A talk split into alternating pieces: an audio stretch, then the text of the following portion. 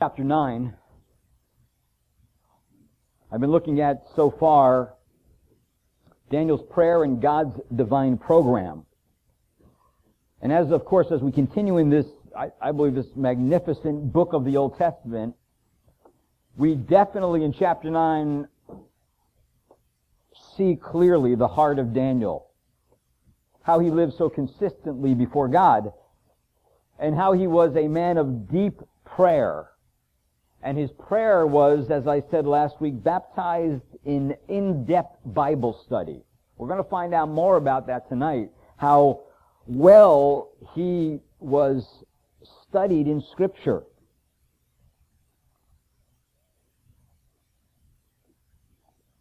We already saw that uh, in the Persian period, Daniel is now 80 years old. And last time I we met in this passage of Scripture, he was reading Jeremiah chapter 25 and discovered there that uh, God's people would return to Jerusalem and leave captivity after 70 years. And he realized that it was 605 when he got into this thing, and, and now it was 538.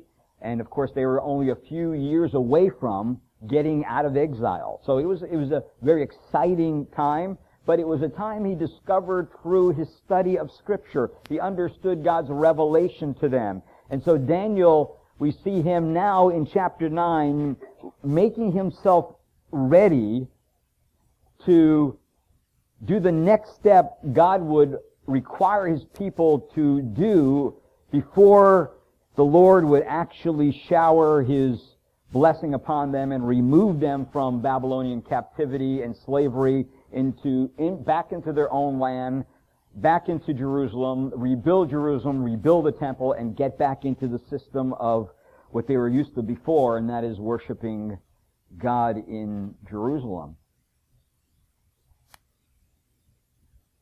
As we looked at the, some of the details already in this chapter, I think you'll take notice how God uses human prayer, how God uses the prayer of a man in tune with God's will to fulfill his divine program. God has has designed prayer in his program. And he wants all of us to be involved in that process because we we see right here in this book that prayer moves the hand of God. Could you imagine that God listens to us? It's, it's incomprehensible, isn't it? That God says, I'll listen to you when you pray to me. And I'll answer you. That, that's really my, it blows my mind every time I think about it, but, but nonetheless it's true. God uses human prayer to fulfill his divine program. So Daniel, last time we saw in chapter 9, verses 1 through 4, that he turns his attention to prayer. We saw, first of all, that God's servant was in tune with God's program and the need of God's people to be delivered. He was in tune with God's timing.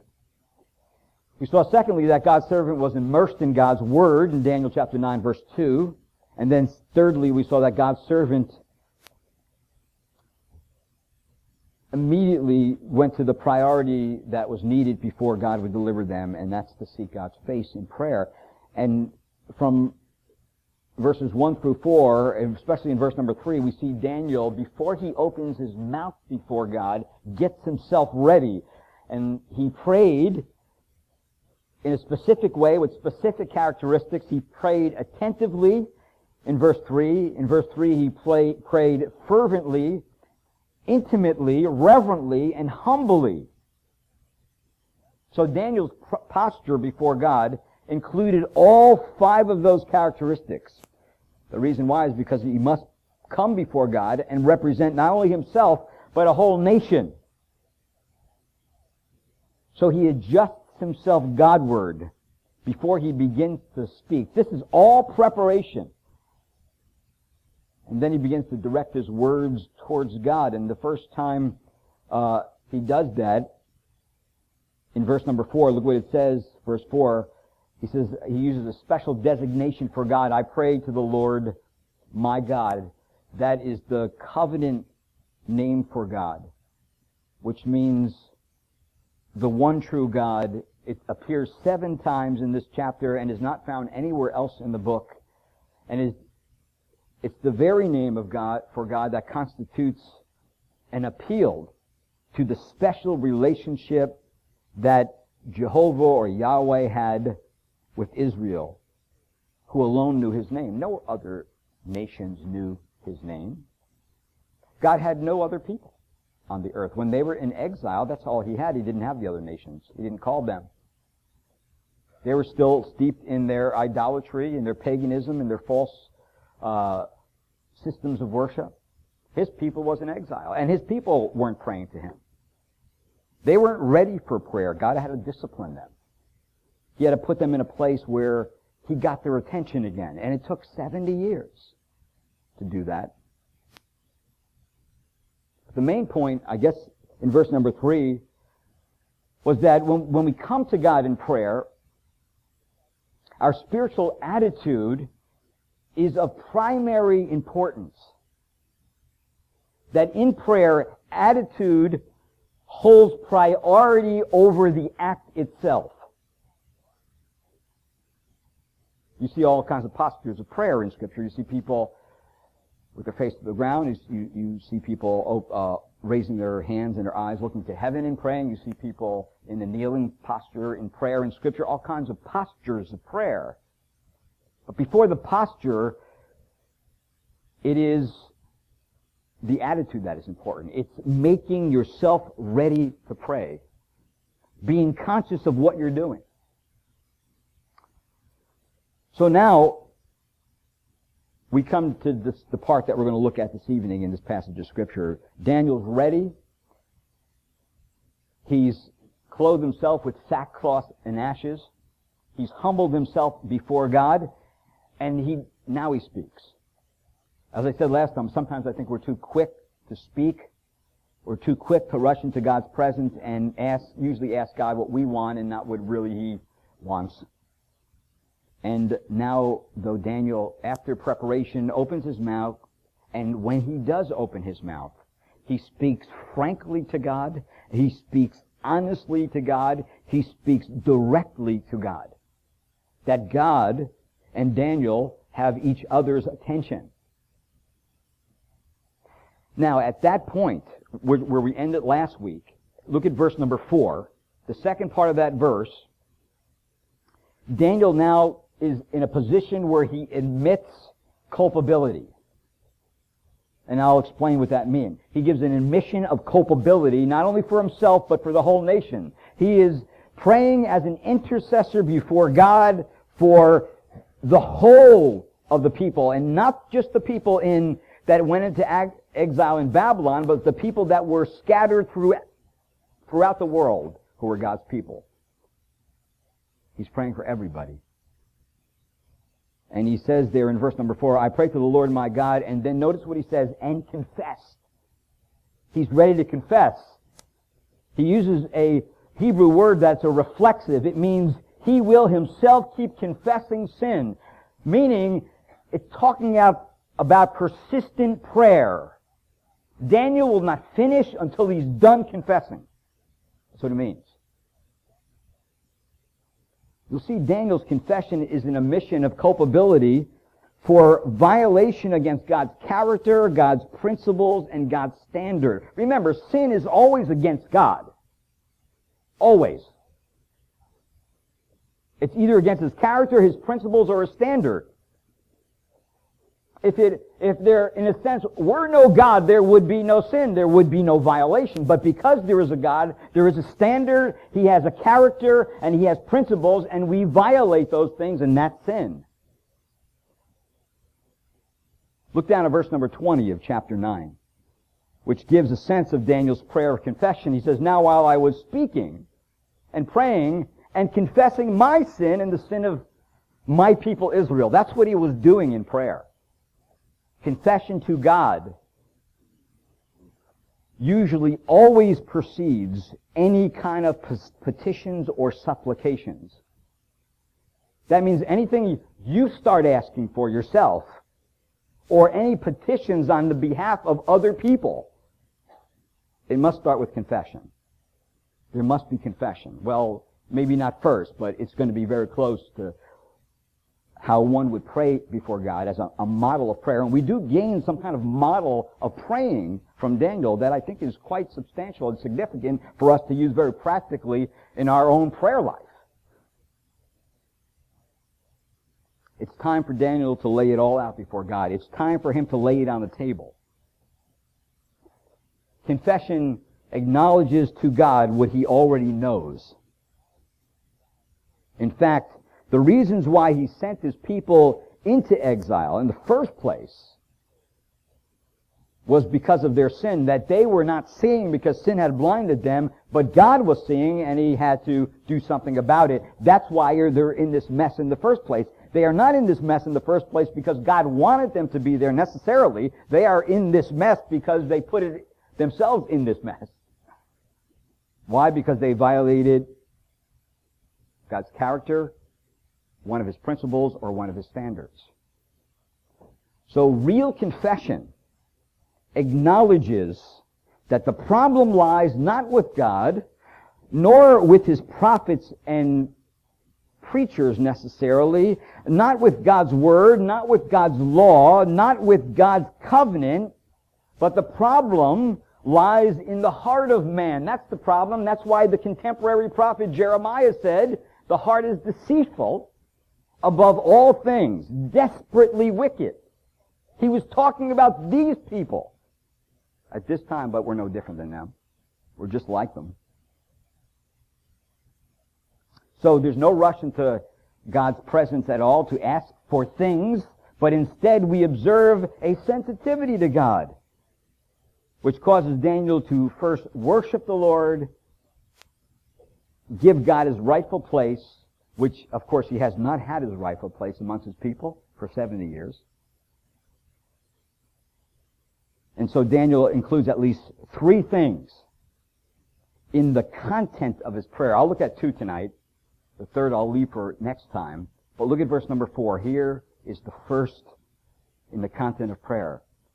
In verse four, of the last part, and said, Alas, O Lord, the great and awesome God, who keeps his covenant and loving kindnesses for those who love him and keep his commandments. What is he talking about there? He just said that he's going to make confession. He's not making confession here. You know what he starts with? He starts with adoration. Giving God his rightful place. How do you do that? He does it very simply and very pointedly in Scripture. Look what he says. He says several things about God in verse 4. He says, Alas, O Lord, this is the first thing he says. I'm coming to a God who's great and awesome. See, adoration is given to the character of God. In verse 2, we saw that God's servant is immersed in the Word of God.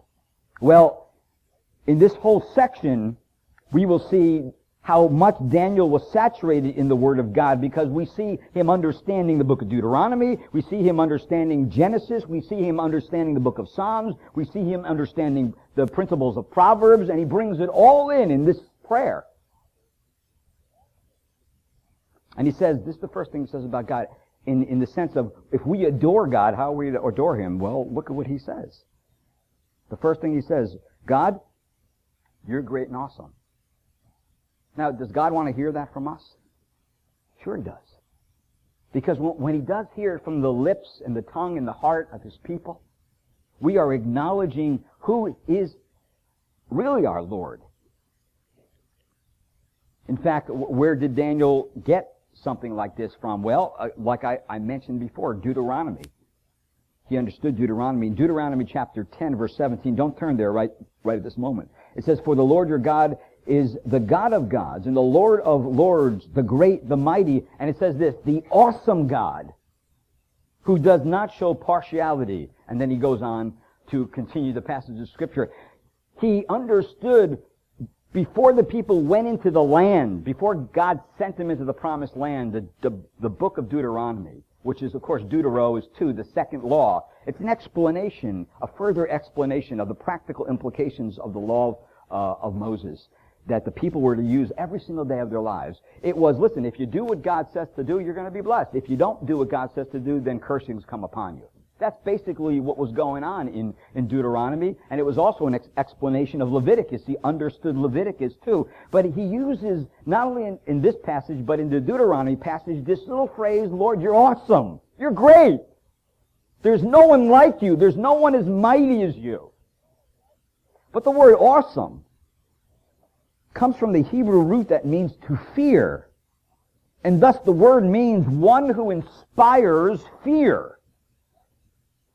See, God's greatness and power produces awe and wonder in frail human beings like us. That when we look on the mighty works of God in the scripture, and we know that they are true, and this is where God's people were to always point their attention. Remember what God has done. And he's going to mention it later on in Daniel. It goes back to the Old Testament, goes back to Moses, and said, and but I'm not going to look there right now. But that's what it is. Is okay. You didn't see God work right here. But God has worked here.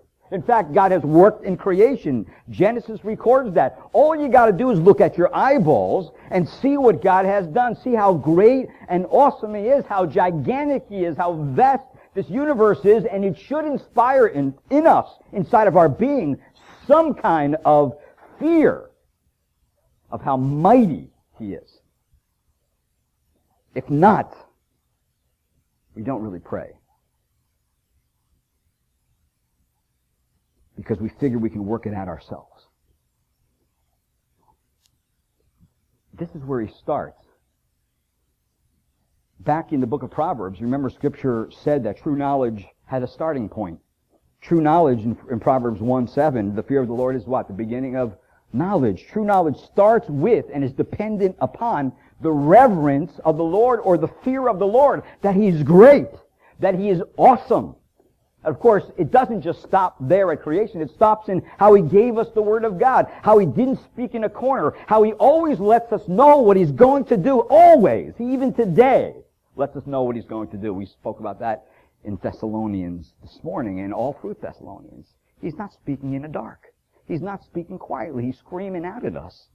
This is what I'm doing, guys. Looking through Daniel on how he's been working in the nations.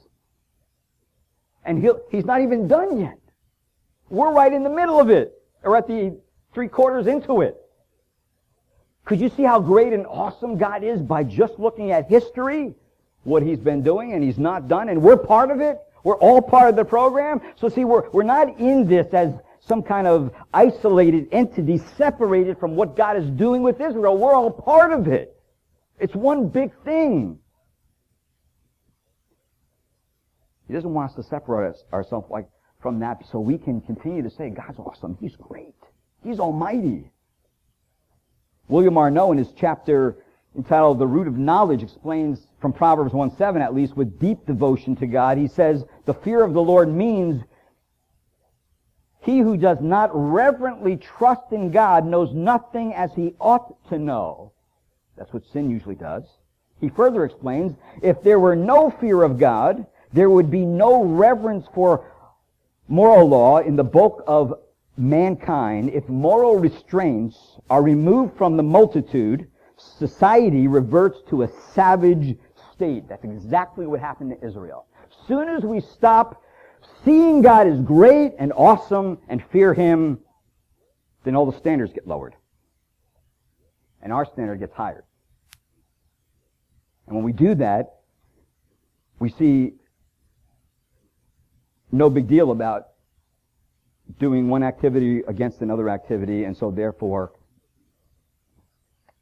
we really end up in a, some kind of savage state of mind. Remember that in Proverbs there was two facts when he talked about the fear of the Lord.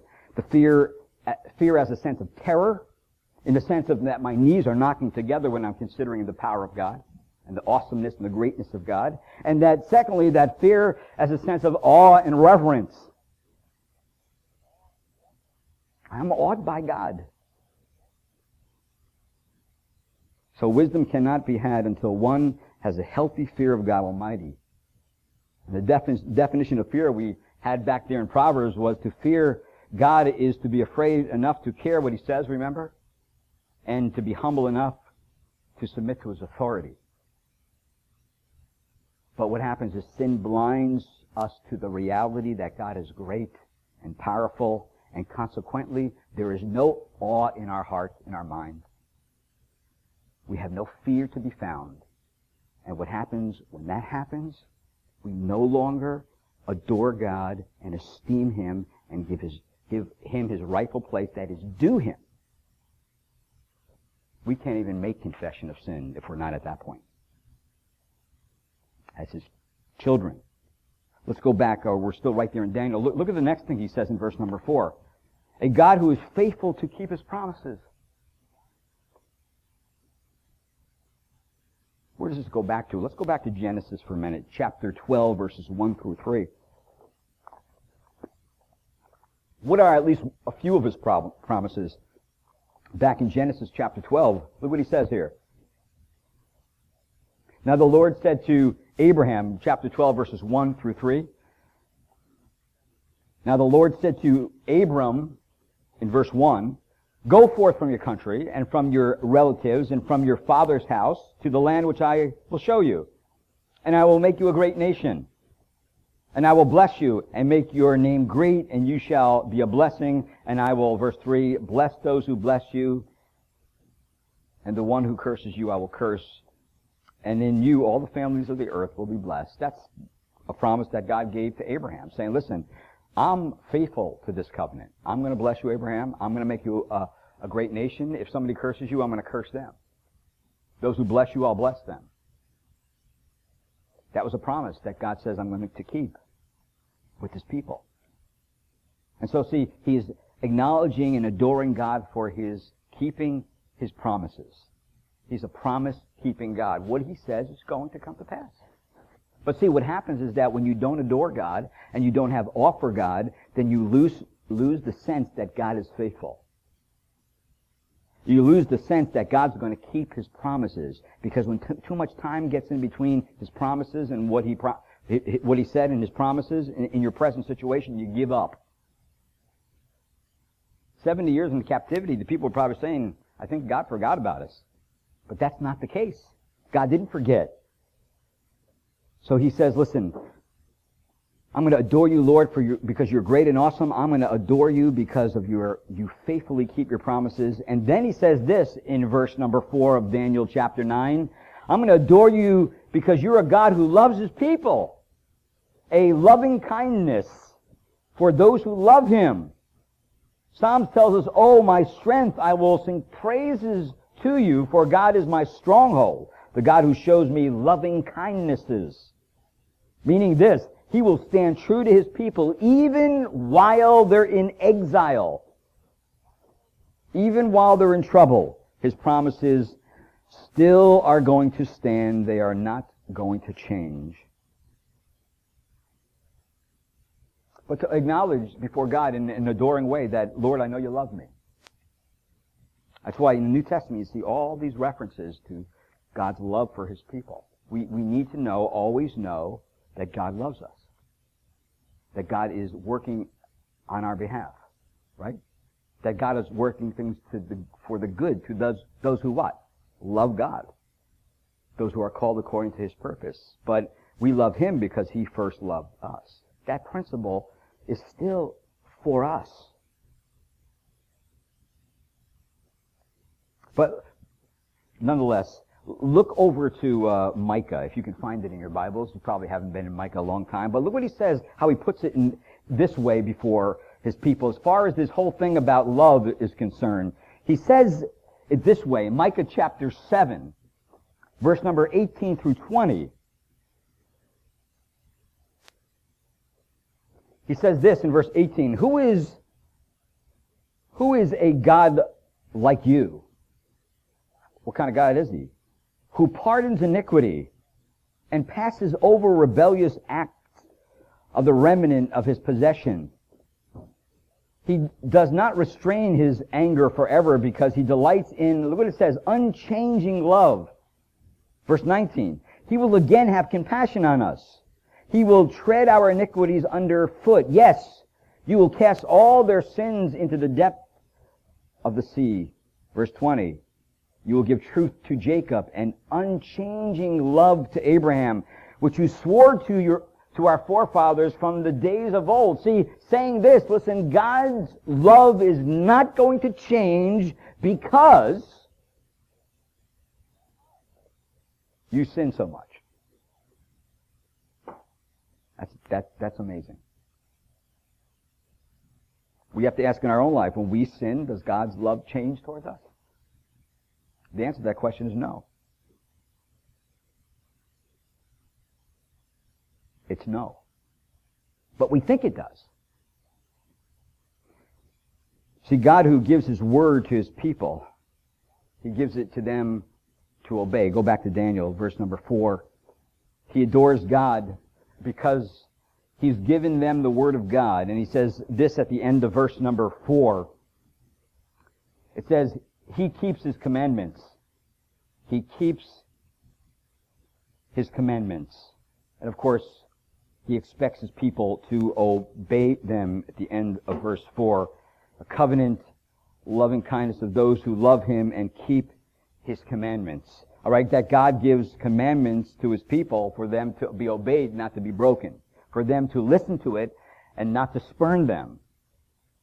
So from these scriptures, the people are reminded that their great God has not changed in his character. They have changed. But that has to be admitted.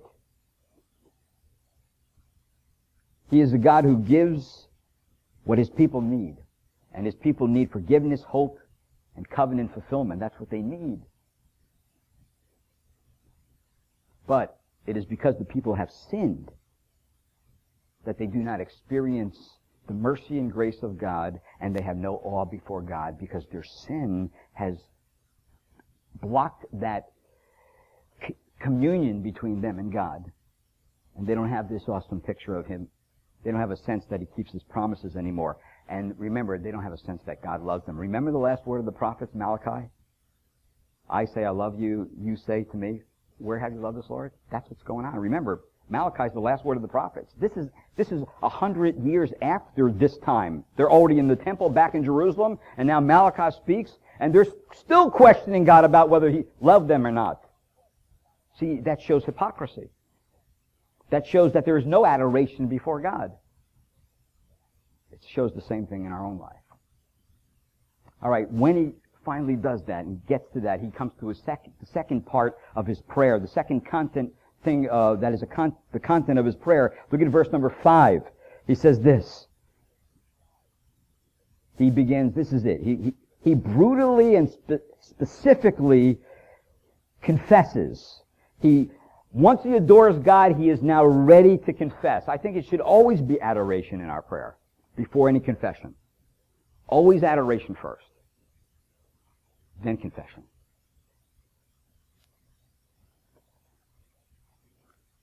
See, once God is exalted and adored, and now acknowledgement of culpability can ensue in not only his prayer, but our prayer too. In fact, Daniel piles on confession by using five different verbs for sin. And then mentions Israel's sins at least 19 times in this chapter. He's giving a comprehensive confession. This is no general confession. This is specific weaving in and out of all their manipulation and sin for all the years that brought them in, into captivity. He's giving an indictment before God of the enormity of Israel's sin, and he's included in it. We saw Daniel has been a very faithful man through, through this whole process, has he not? He's prayed, but he includes himself in it. He doesn't see himself apart from the, the nation, uh, the rest of the nation. He sees himself right in there with them. And so he makes confession. Look what it says in verse number five. This is a, this is a, one of these flat out statements. It's given in a perfect tense. And look what he says. We have sinned. Meaning, if you want to put it just right out there, we sinned. Meaning this, you know what? There's no getting around it anymore. We understand, we realize that we have sin. We're not making excuses anymore. We're not trying to justify what, what we have done anymore. We're just coming before you now, the God who we adore, and say, we have sinned. God knows that already. It's no surprise to him. That's why he's put them in exile. But it's taken all this time for them to say to him, we've sinned. And then look what he does. He makes this grocery list of verbs in verse number five. Here's the first one. It says, we have sinned. Here's the first verb. It means, this verb right here means to miss the goal, to miss the mark of God's will. That God's goal marked off for them holy living and how to please God, and they missed it. Down to verse number 8 of Daniel 9, it says, Open shame belongs to us, O Lord, to our kings, our princes, our fathers, because we have sinned against you. Very emphatic. We've sinned against you. We understand that. We're in a terrible place. We feel it. It's consumed us. It's brought us into captivity. Lord, it's our fault, not yours. It's our fault. See, this is real confession. He, but he, he just can't leave it at the word sin that you missed the mark. It's like that's only tip of the iceberg. Second one he says this is look in verse number five. We we committed iniquity. Here's the second word he uses. This word means to do something wrong, but it means uh, very literally to bend or twist or distort something. Not only did we miss the mark of God's will, but God's will and God's word that came to us, we twisted it. We manipulated it. We distorted it. We perverted it. We sinned in a way where we veered off the straight and narrow road and made the path that was straight crooked. Isn't that what sin is? Sin is really a, a twist of what's true and right to our own liking. That's, it's a disobedience to God. It's a, it's now a distortion or a, a crookedness that has come into our life. We've committed iniquity. We've twisted the whole thing. But he's not done yet. Look at verse number five. We acted also wickedly. This is actually, usually this word describes one who is guilty of crimes against humanity. That means that because they have moved away from God, they treated people all kinds of bad ways. Princes didn't distribute food, to the poor. They didn't care about the poor. They didn't care about the widow, the orphan. They didn't care about the neighboring countries that they were supposed to be a light to. They didn't care about that anymore. So therefore they acted wickedly toward humanity. They were committing sins against people. That's what this word means. This is wickedness, even in Proverbs, when Proverbs uses the word wickedness, it means really a dreadful extent of moral blindness that spurns the wisdom of light, which usually leaves them in, with the, in, the kind of the thick of darkness, but it's a, a, a, twisted road which they desire to follow with all kinds of dangers uh, that has no care for people no care for those who are in it with you. So he's saying, listen, not only have we sinned against God and missed the mark of God's will, not only have we taken what God has given us that was straight and made it crooked, but even the people that we were supposed, we were called to, to be an example, to exemplify the mercy and the grace and the glory and goodness of God, we misuse them also. Then he says this in verse 5, and we rebelled. Is, is this enough to explain their sin? Rebellion is a word usually to describe their guilt, the, the crimes, actually the crimes against God himself. That wickedness is towards people, that rebellion is towards God. So on the human level, I'm, I'm a sinner. God word, I'm a sinner. Now, all this, what, what did it cause? Look at the last thing he says in verse number 5. Or what verse am I on anyway? Uh, Yeah, look what he says the next thing. Even turning aside. We turned aside. It means to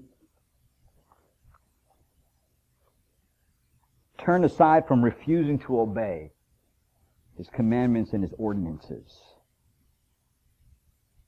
Verse number five. See, they refuse to obey the Lord's declarations concerning the kind of behavior that is acceptable and the kind of, of behavior that is not acceptable to him. They understood that. Israel's sinful rebellion was against the totality of God's instructions in Scripture. Now, with all that, if they didn't listen to the Lord, if they didn't adore the Lord, why should they obey Moses? Why should they obey the prophets? Why should they listen to anybody? Matter of fact, look what he addresses in verse number six. Daniel realized that even at that attitude had to be confessed. Look what he says in verse 6. Moreover, we have not listened to your servants the prophets, who spoke in your name to our kings, our princes, our fathers, and all the people of the land. What, and hence the meaning of the Hebrew word sure, which means utterly to turn their back on the Lord completely. They just didn't want to listen anymore. They just didn't want to listen. That's what he says to them.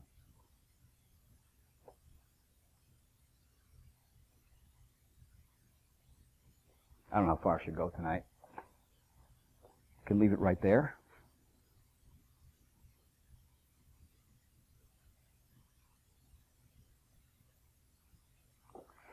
But look what it says in verse 7 and verse number 8 something's going on a little bit differently than what he just said there.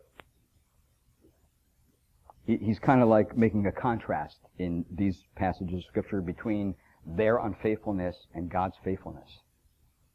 And look what, look what he says in verse number seven. Righteousness belongs to you, O Lord, but to us, open shame. As it is this day to the men of Judah, the inhabitants of Jerusalem, and all Israel, those who are nearby and those who are far away in all the countries to which you have driven them because of their unfaithful deeds which they have committed against you. Verse 8, open shame belongs to us, O Lord, to our kings, our princes, and our fathers because we have sinned against you. Shame of face, really literally, what it means, actually it meant that their unfaithfulness and the horrible condition brought about their own sin, which of course was under Yahweh's judgment and was evident to all. They were a disgrace to all. This open shame means, you know what? We've done all these things and everybody knows about it. All the nations around know, look at your people. They don't, they don't have a, a place to worship anymore. They don't have a city. They don't have a name. They, in, a, in a way, they don't even have a God. See, that just brought shame upon them. To the point where everybody knew. Everybody knew that God's people, quote unquote, were unfaithful to him. While at the same time the people knew God remained faithful. Why did they know that? Because Daniel was still speaking. The message was still to them. Remember, we're real close here. This is the prayer before exile. They know they're going to be released. They know they have a hope. They know they have a future. They know God is in it to bless them. So see, this prayer is a, is a show of this turn where they utterly turned their backs from the Lord, this prayer is a show of their turn back to the Lord. And isn't that what confession is? Isn't that what adoration is? That you are now going this way and now you turned around and are going in the right direction? See, there's hope here. Confession is the sign of hope that the heart is coming alive to God again. No longer dead. And what disgrace did they have anyway? Their land was overrun by enemy soldiers. Their great city of Jerusalem was destroyed. Their holy temple was desecrated, robbed, and burned. showing this, that the Lord is absolutely faithful to fulfill his judgment. But it, it says something else too. That the Lord is also absolutely faithful to, to fulfill his promises. And that's what the, the sense they were getting as Daniel prayed for himself and the nation. Because he says not only that the Lord is faithful and that we're unfaithful, but look at in verse number 9 and 10, it says, The Lord is merciful and forgiving, while we are rebellious and disobedient. He says this in verse number 9, The Lord our God belong compassion and forgiveness, for we have rebelled against him, nor have we obeyed the voice of the Lord our God, to walk in his teachings which he set before us through his servant the prophets. They now are as a nation understanding how merciful and forgiving God was and how rebellious they were. See, that's confession. You can't confess unless you know what you've done. But another thing they realized too in verse 11, that God's word is true and what he says he means. Meaning this, that sin will always bring consequences. It will always keep you longer than you want to stay and it will make you pay more than you want to pay. It will always do that. They, they realize that now. Look at verse 11. Indeed, all Israel has transgressed your law and turned aside, not obeying your voice. What happens when that happens? So the curse from where? Leviticus, Deuteronomy, has been poured out on us, along with the oath, which is written in the law of Moses, the servant of God, for we have sinned against him. See, he's saying here the curse pronounced under oath is what it means. That, you know what, the scripture back then that said, listen, if you don't obey God, God wants to bless you, but if you don't obey him, what's going to happen? You're going to get cursed. See, after a while, people say, God's lost long suffering. He's, he's not going to do that. You know what they're saying here? This is what they're saying. God's word is true, and he, he means what he says. Does it take 70 years of captivity for them to understand that? Yeah. Yep, Yahweh has promised judgment upon Israel if they broke the law. And by his servant Moses, God promised blessing in the case of obedience. And I don't want to look at the passage of Scripture uh, because it's, it's quite long. But curses as a penalty for disobedience. It's right there in Deuteronomy chapter 28. The whole of Deuteronomy chapter 28 says it's just a list of blessing, blessing, blessing, blessing, blessing, blessing. You do this, this happens. You do this, you get crops. You do this, you have children. You do this, you're going to have, you do this, you do this. But if you don't do this, you're not going to have this, you're not going to have this, you're not going to have rain, you're not going to have crops, you're not going to have all these things. All these cursing comes upon you. Well, see what happens with Israel is they violated it all. And so he says in verse number 11 that God has poured out on us. It, it means literally curses have rained down on us, and we know it. We know it's our fault. In a sense, they were saying, you know what, we deserve it. We deserve it. Well, let's look at a few passages. Let's go over to Deuteronomy 29. I'm not going to read verse Deuteronomy 28, which talks about the curses and the blessings. But look at what it says in Deuteronomy 29. Just a few verses. Four verses. It says in verse 24, this is of course after the people have sinned and committed sin. What will the nations say about them? All around them. Look what it says in verse 24. All the nations will say, why has the Lord done this to this land? Why this great outburst of anger? Verse 25, Deuteronomy chapter 29. Then men will say, what will they say? Because they forsook the covenant of the Lord, the God of their fathers, which he made with them when he brought them out of the land of Egypt. Verse 26.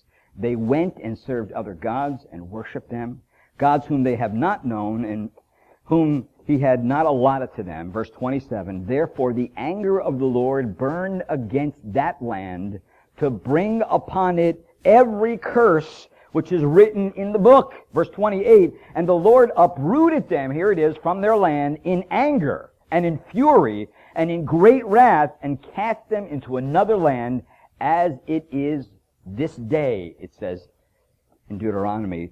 Did they, did God lay this all out before this all happened? Yes. It was all very clear. This is language that is not hard to understand. And yet they did exactly the opposite of what God said. And I don't think they believed God was going to rain down curses on them. In fact, what so shocked them, as far as to the extent of God's anger and wrath, is, well, look, look back at Daniel. L- look what he says here. In verse number 12, See, God's word is true and what God says he does. Look what it says, verse 12. Thus he has confirmed his words which he had spoken against us and against our rulers who ruled us. Look what he says. To bring on us great calamity, for under the whole heaven there has not been done anything like what was done to Jerusalem. They never thought God would wipe Jerusalem off, off the face of the earth and destroy the temple too, and then remove his people who were supposed to be a testimony and a light to the world completely out of the picture. They never expected. Never. So we're talking about God keeping his word, man. He means what he says. And then look what says in verse 13 of Daniel 9. And as it is written in the law of Moses, all this calamity has come on us. Now they realize what has happened now. Yet we have not sought the favor of the Lord our God by turning from our iniquity and giving attention to your truth. Verse 14, therefore the Lord has kept the calamity in store and brought it on us. For the Lord our God is righteous with respect to all his deeds which he has done, but we have not obeyed his voice. See, here's the confession. Now, 14 verses in detail. And I didn't even look at all the references that he was talking about. But if you look at the whole, the whole of it, the impact is unbelievable. And the enormity of their sin was great. See, it was not until they understood their sin, how God saw it 70 years before that. When they saw it like God saw it, then they were able to say all these things that God's word is true and what God says he means, that God's word is true and what God says he does, that the Lord is merciful and forgiving, but they were rebellious and disobedient, that the Lord is faithful and they were unfaithful and they were the problem, their heart was the problem, and God's word was never the problem. God's servants were never the problem. God's covenant was never the problem. God's law was never the problem. It was always them. And it took all that time. See, God's justice demands his people be punished for sins against himself. His very character and word were at stake. So, if you understand this kind of stuff, do you understand why, when you get to the New Testament, there has to be a stress on the justice of God when it comes to sin? See, a person has to understand that they're under God's wrath. And there's nothing they can do to be removed from that wrath unless they run to Jesus Christ. In repentance of their sin, embracing Him by faith, in confession of their sins. That's how one gets saved. That's how one gets delivered from the eternal wrath of God. And it is no different on how God dealt with Israel.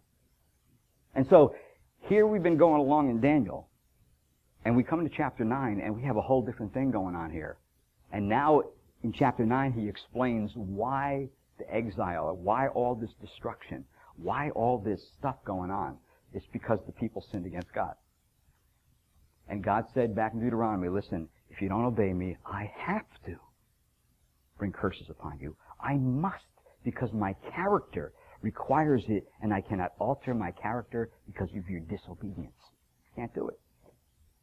Just as my love doesn't change when you sin, my judgment does not change in the sense when you sin too. I must carry that out too. See, so all right. We need to approach the Lord with fear.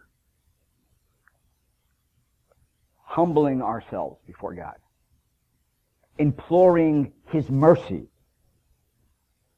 and renew our, our, our covenant to strive and devote ourselves unreservedly to the Lord. And of course, and as we pray, we first should come before Him, adoring Him.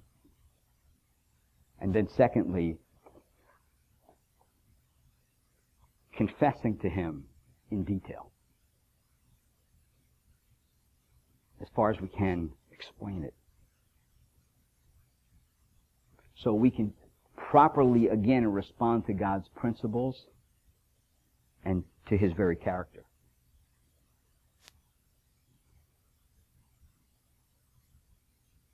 He will hear and deliver us. He will forgive our sins.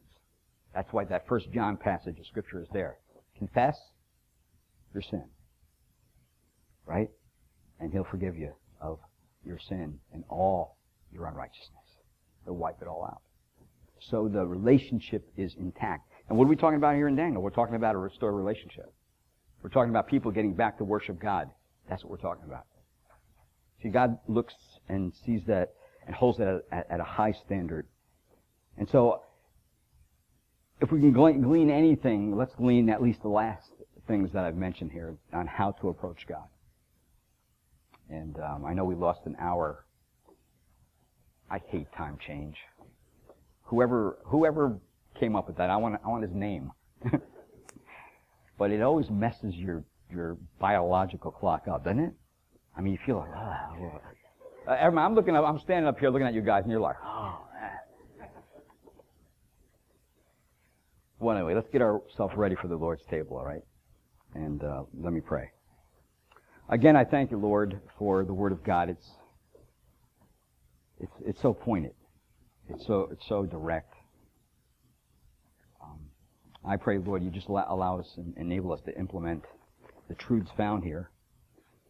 That uh, every day we, we would practice and learn how to adore you because we're understanding your character more. We're understanding the implications of your love and your justice more. We're understanding the extent of the death of Christ on our behalf more. We're understanding uh, that if we grieve or quench the Spirit of God, we've lost the power for the Christian life. And we've quenched, we've quenched the person. Make us more tender-hearted and forgiving.